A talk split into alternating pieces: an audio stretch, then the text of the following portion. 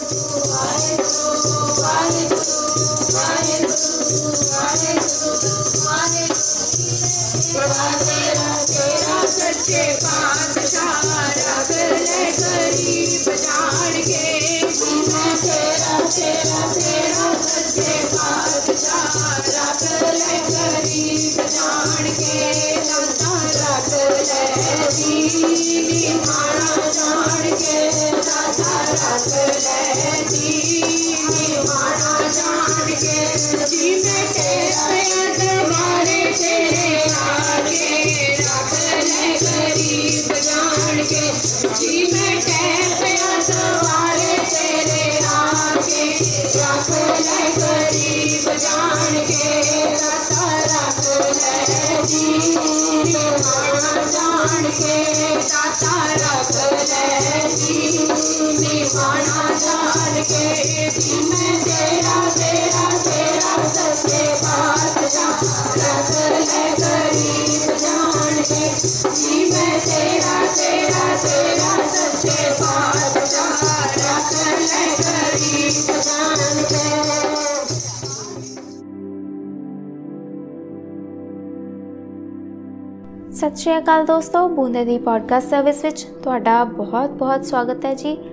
ਤੇ ਮੈਂ ਹਾਂ ਤੁਹਾਡੀ ਦੋਸਤ ਜਸਲੀਨ ਕੌਰ।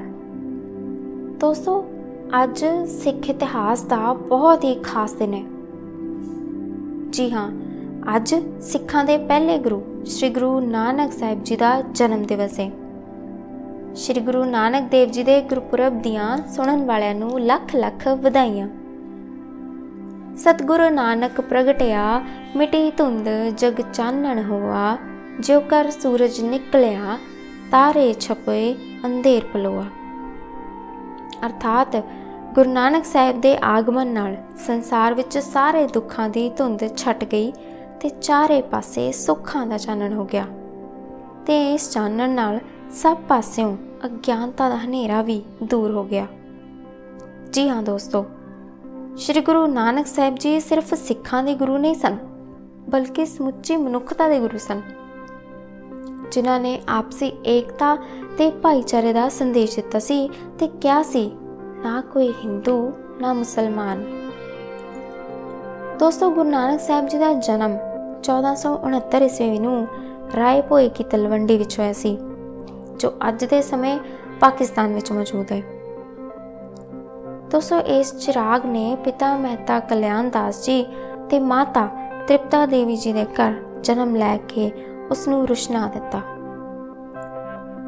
ਦੋਸਤੋ, ਗੁਰੂ ਸਾਹਿਬ ਨੇ ਸਮੁੱਚੀ ਮਨੁੱਖਤਾ ਵਿੱਚ ਅਗਿਆਨਤਾ ਦਾ ਹਨੇਰਾ ਦੂਰ ਕਰਕੇ ਗਿਆਨ ਦਾ ਚਾਨਣ ਫੈਲਾਇਆ ਸੀ। ਗੁਰੂ ਸਾਹਿਬ ਬਚਪਨ ਤੋਂ ਹੀ ਧਾਰਮਿਕ ਬਿਰਤੀ ਦੇ ਮਾਲਕ ਸੀ। ਛੋਟੀ ਉਮਰ ਵਿੱਚ ਦੋਸਤੋ, ਜਦੋਂ ਉਹਨਾਂ ਨੂੰ ਪਾਂਦੇ ਕੋਲ ਪੜ੍ਹਨੇ ਭੇਜਿਆ ਗਿਆ, ਤਾਂ ਉਹਨਾਂ ਨੇ ਸਭ ਤੋਂ ਪਹਿਲਾਂ ਫੱਟੀ ਉੱਤੇ ਇੱਕ ਓੰਕਾਰ ਲਿਖ ਦਿੱਤਾ ਸੀ। ਤੇ ਪਰਮਾਤਮਾ ਦੇ ਇੱਕ ਹੋਣ ਦਾ ਸੰਦੇਸ਼ ਦਿੱਤਾ ਸੀ ਕਿ ਰੱਬ ਇੱਕ ਹੈ ਤੇ ਸਭ ਜਗ੍ਹਾ ਮੌਜੂਦ ਹੈ। ਦੋਸਤੋ, ਗੁਰੂ ਸਾਹਿਬਾਨ ਨੇ ਚਾਰਾਂ ਦਿਸ਼ਾਵਾਂ ਵਿੱਚ ਪੈਦਲ ਯਾਤਰਾ ਕੀਤੀ, ਜਿਨ੍ਹਾਂ ਨੂੰ ਸਿੱਖ ਇਤਿਹਾਸ ਵਿੱਚ ਉਦਾਸੀਆਂ ਦੇ ਨਾਂ ਨਾਲ ਜਾਣਿਆ ਜਾਂਦਾ ਹੈ। 1509 ਈਸਵੀ ਵਿੱਚ ਗੁਰੂ ਨਾਨਕ ਸਾਹਿਬ ਨੇ ਆਪਣੀ ਪਹਿਲੀ ਉਦਾਸੀ ਦੀ ਸ਼ੁਰੂਆਤ ਕੀਤੀ ਸੀ। ਇਹਨਾਂ ਉਦਾਸੀਆਂ ਦੌਰਾਨ ਉਹਨਾਂ ਨੇ ਸਮਾਜਿਕ ਬੁਰਾਈਆਂ ਨੂੰ ਵੀ ਦੂਰ ਕੀਤਾ ਸੀ ਤੇ ਸਮੁੱਚੀ ਮਨੁੱਖਤਾ ਨੂੰ ਤਿੰਨ ਸੰਦੇਸ਼ ਦਿੱਤੇ। ਕਿਰਤ ਕਰੋ, ਨਾਮ ਜਪੋ ਤੇ ਵੰਡ ਛਕੋ।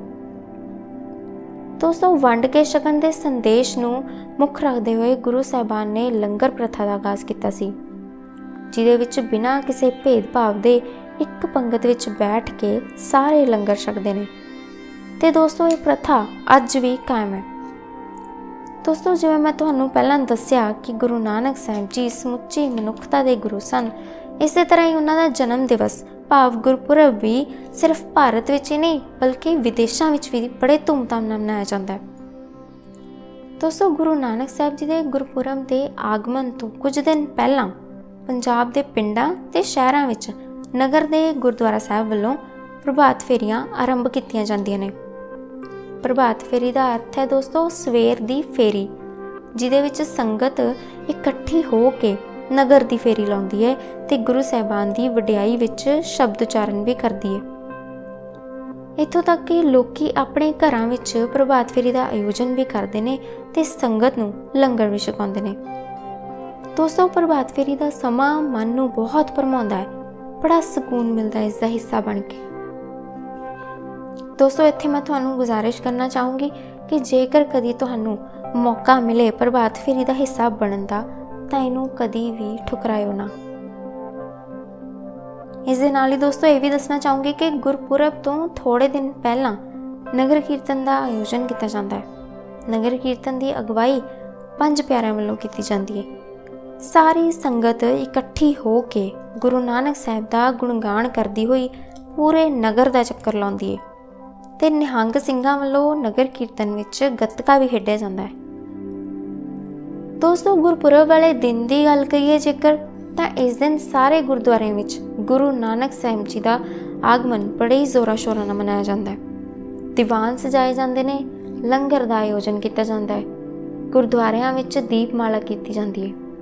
ਇੱਥੋਂ ਤੱਕ ਕਿ ਲੋਕ ਦੀਵਾਲੀ ਵਾਂਗ ਆਪਣੇ ਘਰਾਂ ਵਿੱਚ ਵੀ ਇਸ ਦਿਨ ਦੀਵੇ ਬਾਲਦੇ ਨੇ ਤੇ ਗੁਰੂ ਨਾਨਕ ਸਾਹਿਬ ਦਾ ਆਸ਼ੀਰਵਾਦ ਪ੍ਰਾਪਤ ਕਰਦੇ ਨੇ ਤੇ ਸਾਰਿਆਂ ਦਾ ਭਲਾ ਮੰਗਦੇ ਨੇ। ਨਾਨਕ ਨਾਮ ਚੜ੍ਹਦੀ ਕਲਾ, ਤੇਰੇ ਭਾਣੇ ਸਰਬੱਤ ਦਾ ਭਲਾ। ਦੋਸਤੋ, ਇੱਕ ਵਾਰ ਫੇਰ ਗੁਰਪੁਰਬ ਦੀਆਂ ਤੁਹਾਨੂੰ ਸਾਰਿਆਂ ਨੂੰ ਜਸਲੀਨ ਕੌਰ ਵੱਲੋਂ ਲੱਖ ਲੱਖ ਵਧਾਈਆਂ। ਖੁਸ਼ ਰਹੋ, ਆਬਾਦ ਰਹੋ, ਚੜ੍ਹਦੀ ਕਲਾ ਵਿੱਚ ਰਹੋ। ਸਤਿ ਸ਼੍ਰੀ ਅਕਾਲ।